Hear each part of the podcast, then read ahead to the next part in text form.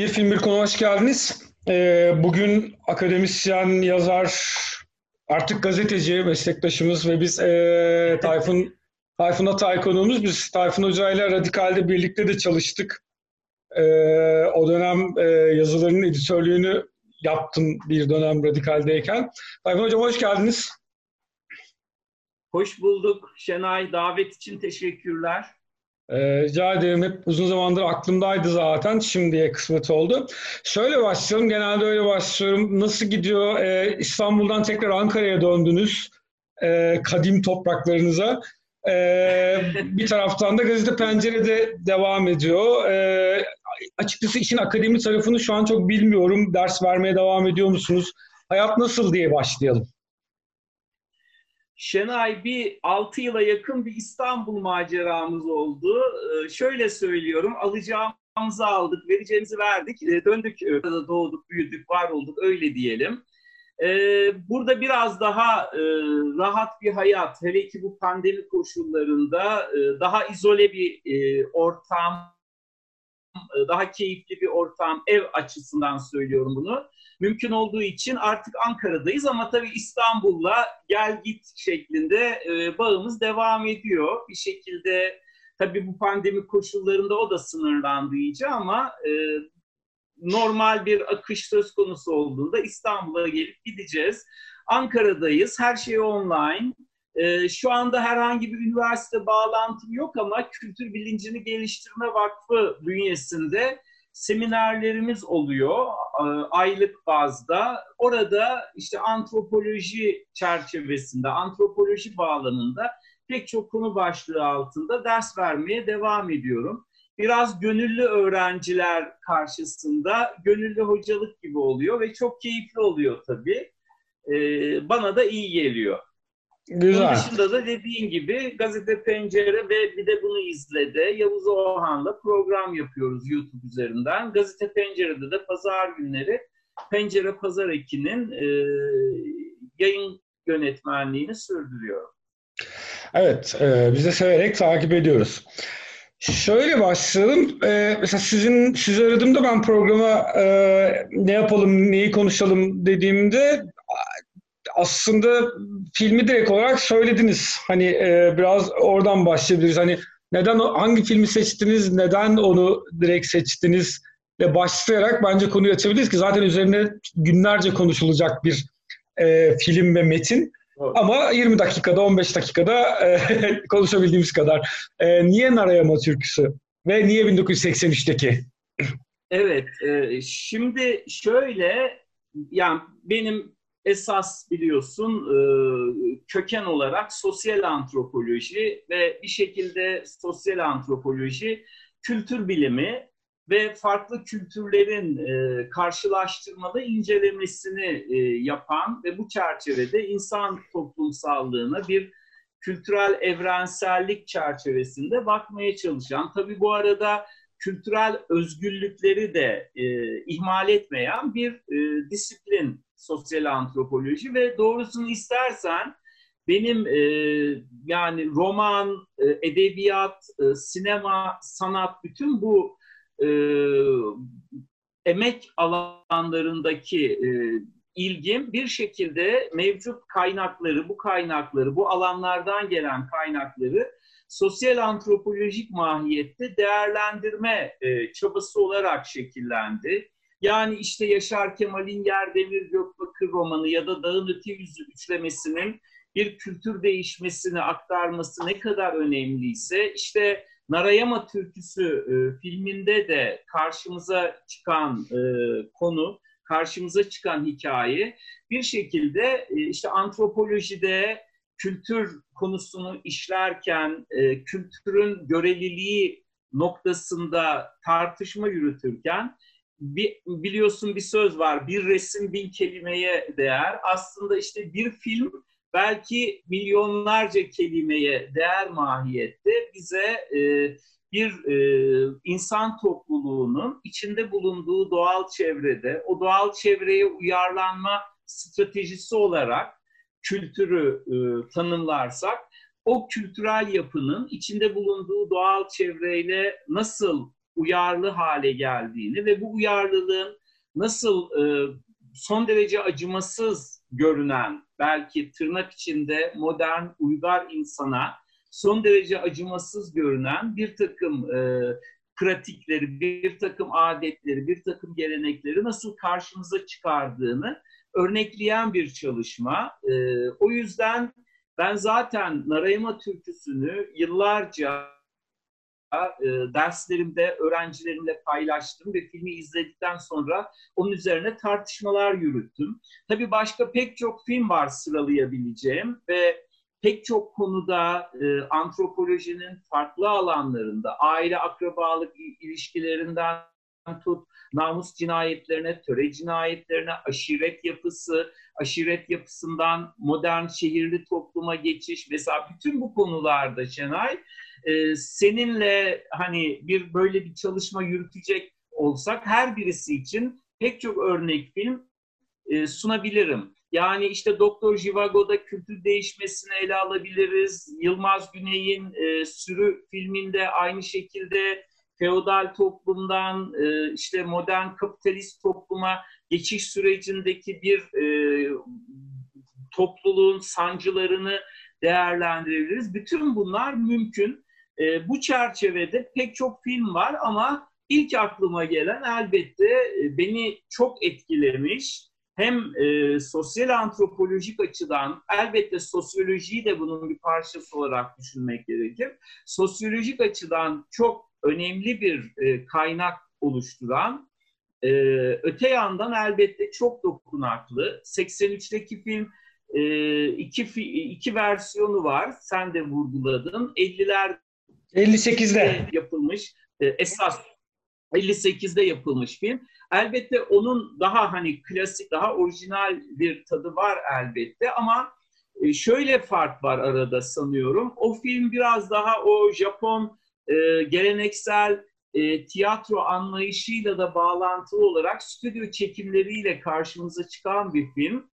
E, Oysa ki e, 83'te e, Imamura'nın Kanda e, Altın Palmiye'yi aldığı film e, gerçek mekanlarda ve inanılmaz bir katı gerçekçilik tadıyla karşımıza çıkıyor. Öyle Hocam, tam... zaman filmi Burada e, böleceğim şeyden çünkü filmde şöyle bir şey var yani çok az filmde gördüğümüz bir sertlik var. Yani e, çok acımasızca şeyler var. İşte hani spoiler verebiliriz eski bir film. Yani e, hani mesela erkek çocukların öldürülmesinden hırsızlık yapanların canlı canlı kuyulara gömülmesine kadar e, cinselliğin çok sert ve doğal bir biçimde yaşanmasına kadar bir taraftan da yönetmen şöyle bir şey yapıyor. Bütün bu hadiseler olurken hep doğadan parçalar ekliyor. İşte böceklerin çiftleşmesinden birbirlerini öldürmelerine vesaire. Şimdi buradan biraz hani hem filmin bu ikiliğini kurma estetiğini biraz biraz da işte bunun hani e, o yoksulluk ve yoksulluğun sonucunda ortaya çıkan şeyleri bir doğa doğaya mı bağlamak? Hani insan doğasına mı bağlamaya çalışıyoruz? Ama bir taraftan da biz hani doğada doğadaki genel durumdan da ayrıldık. Hani alet kullanmaya başladık. Belli etik ahlaki değerler geliştirdik. E, bilincimiz çok daha gelişmiş falan. Bunu nasıl yorumlamalıyız? Yani o filmdeki estetik tercihle e, bilimdeki karşılığı arasındaki fark nedir diye tam sizi bulmuşken sorayım. Harika. Harika bir soru. Ee, yani on numara bir soru. Şimdi on numara bir cevap, on numara bir cevap vermeye çalışacağım. Tam da zaten hani neden filmi bir antropolog olarak, sosyal antropolog olarak seçtim ve sosyal antropolojik kıymeti, e, önemi nedir? Tam bunun e, cevabını verme imkanı sağlayacak bir soru sordun. O yüzden çok teşekkür ediyorum. Şimdi tekrar e, kültür kavramına gelelim. Kültür pek çok tanımı vardır ama bu çerçevede, bu konumuz bağlamında e, ve film bağlamındaki tanımı doğal çevreye insanın verdiği cevap olarak, doğal çevrenin yarattığı strese, baskıya doğal çevrenin baskısına insanın verdiği cevap olarak kültürü tanımlayabiliriz. Her insan topluluğu Şenay belli bir coğrafyada belli doğal koşulların mevcut olduğu coğrafyada yaşamaya uyarlanma imkanına sahip sahip. Bu uyarlanma yetisine zaten kültür diyoruz. O yüzden diğer pek çok canlı türünden farklı olarak insanı işte e, çöl ortamında da, kutuplarda da, ekvatorda da her yerde, dünyanın her yerinde yaşama imkanına sahip bir canlı türü olarak görüyoruz. Ama elbette her doğal çevreye uyarlanma stratejileri olarak farklı kültürler karşımıza çıkıyor. Elbette kültür insanın yapıp ettiği, duyup düşündüğü her şey olarak tanımlanabilir. Dolayısıyla araç gereçleri kadar işte inançları, değerleri, adetleri, gelenekleri bütün bunlar e, kültürü bütününün parçası. Yani hem maddi bir yanı var kültürün hem manevi bir yanı var.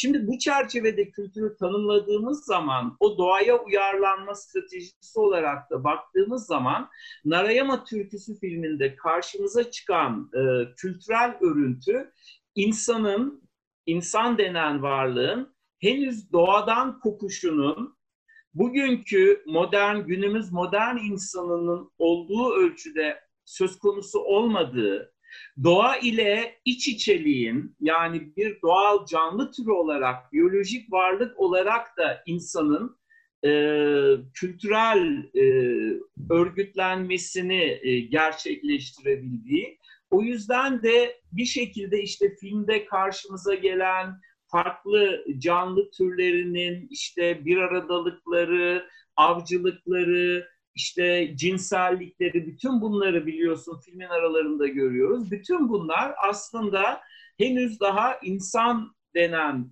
türün bir şekilde doğadan kopuşunun günümüzde olduğu kadar e, keskin, radikal olmadığı, doğaya yabancılaşmanın da bu ölçüde olmadığı, bir şekilde insanların doğa ile uyum içinde yaşamlarını sürdürdükleri, doğaya bağımlılığın da doğal çevre koşullarına bağımlılığın da belki de en e, üst düzeyde olduğu bir filmle karşı karşıyayız. Böyle olduğu zaman doğa ile barışık ve doğaya tabi yaşayan bir insanlık hali var.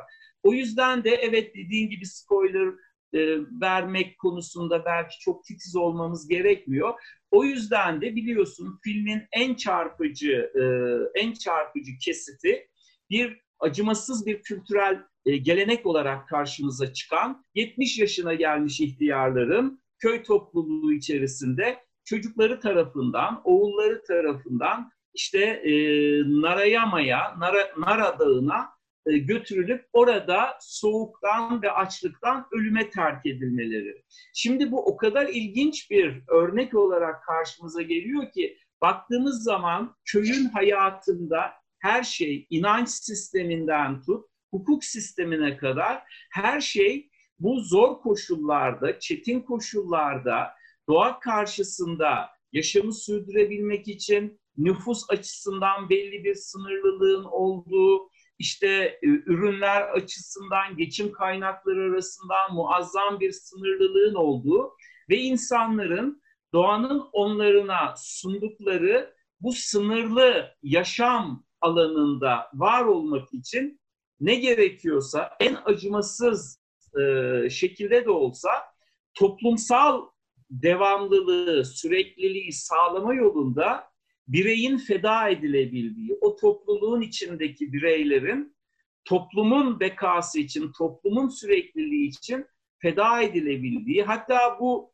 fedakarlığı gönüllü olarak, isteyerek yaptıkları, elbette filmde e, o kadar e, gönüllü olarak oğlunun sırtında e, daha ölüme terk edilmeye gitmek istemeyen ihtiyarları da görüyoruz.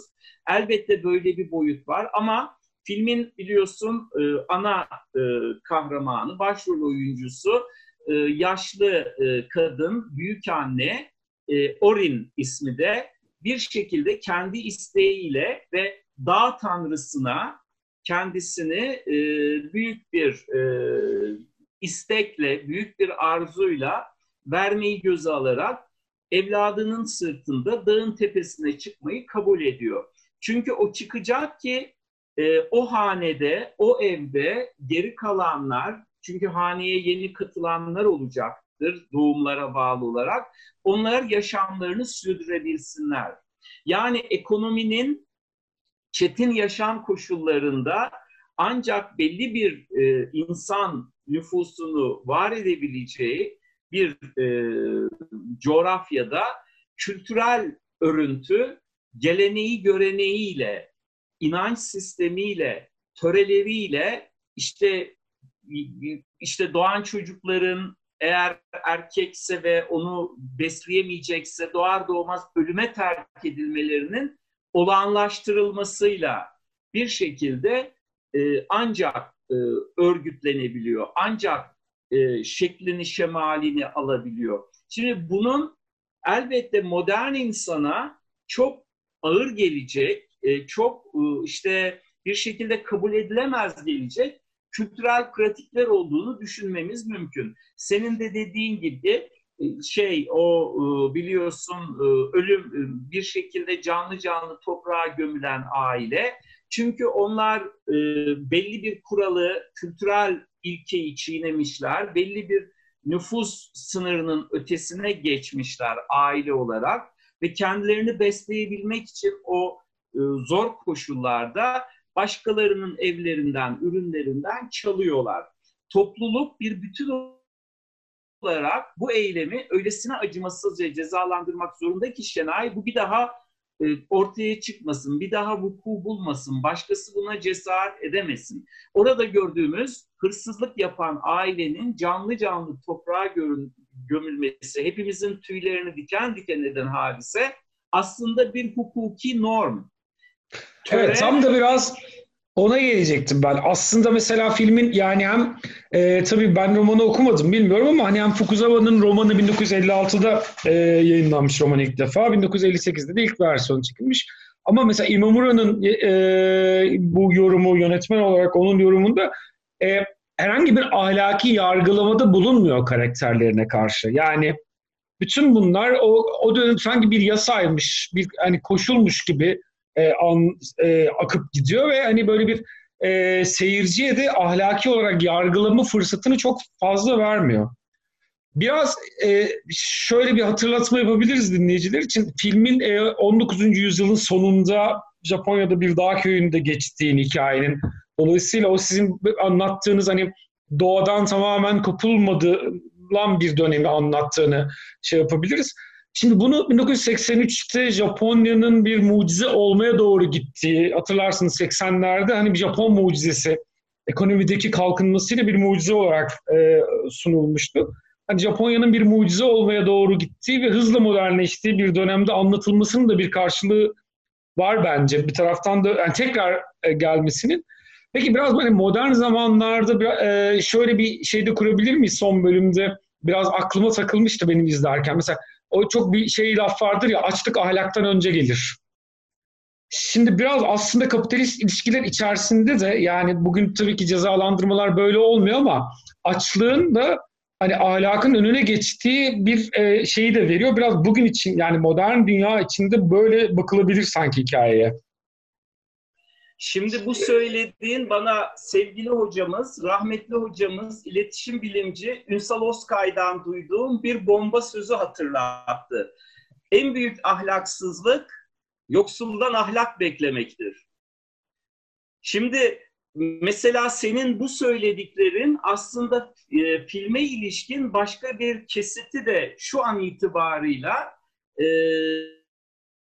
düşünmeye imkan veriyor gerçekten e, sonuçta e, yoksulluğun e, ve hani geçimi sürdürmenin böylesine e, sert bir zeminde mümkün olduğu ortamda modern insanın işte sen vurguladın İmamura'nın e, bir şekilde hani burada bir ahlaki açıdan bir e, sorgulama yapma imkanı bırakmayan e, e, bir sunumu var. Kurguyu o şekilde karşımıza çıkarıyor.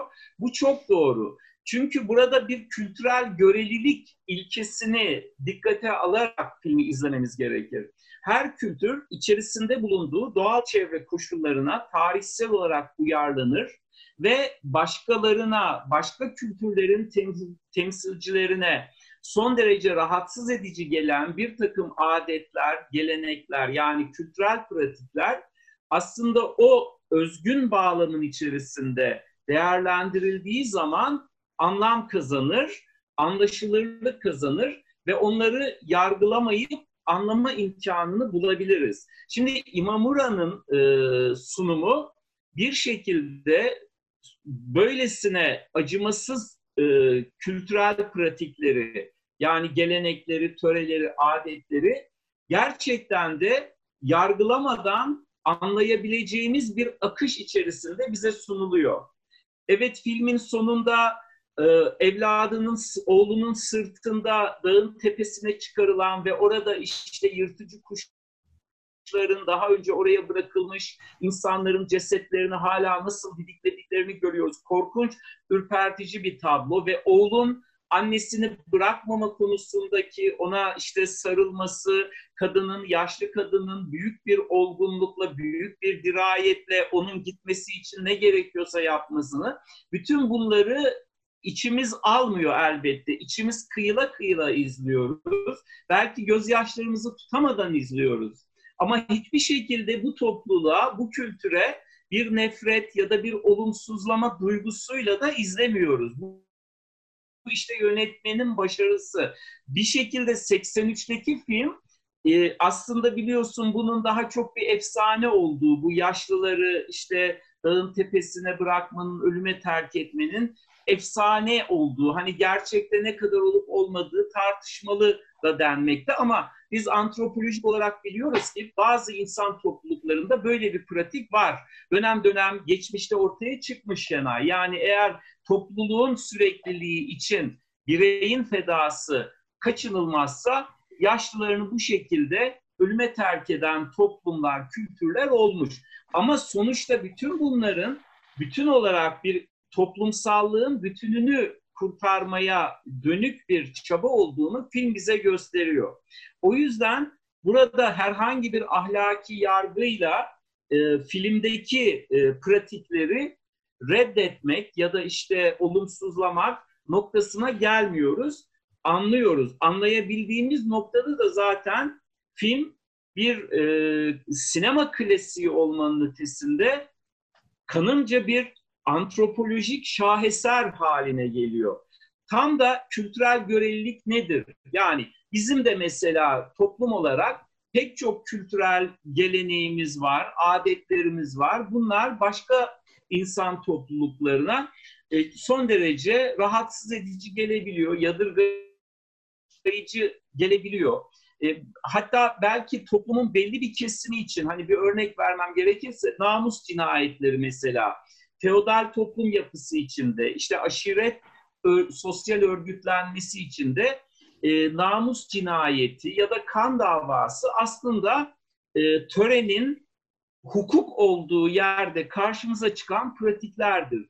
Elbette İstanbul'dan baktığın zaman, e, Türkiye'nin modern kesimlerinden baktığın zaman işte bunlara töreniz batsın demek mümkündür. Ama onu kendi bağlamı içinde, kendi coğrafyası içinde, orada mevcut insan ilişkileri, ekonomik ilişkiler çerçevesinde düşündüğün zaman işte bir e, şekilde e, namus cinayeti işlemek durumunda kalan ailenin aslında o coğrafyada varlığını sürdürebilmek, diğer topluluklar, aileler tarafından kendisini sırt çevrilmemesi için bir şekilde mecbur kalarak böylesi bir pratiğe yöneldiğini düşünmek mümkündür.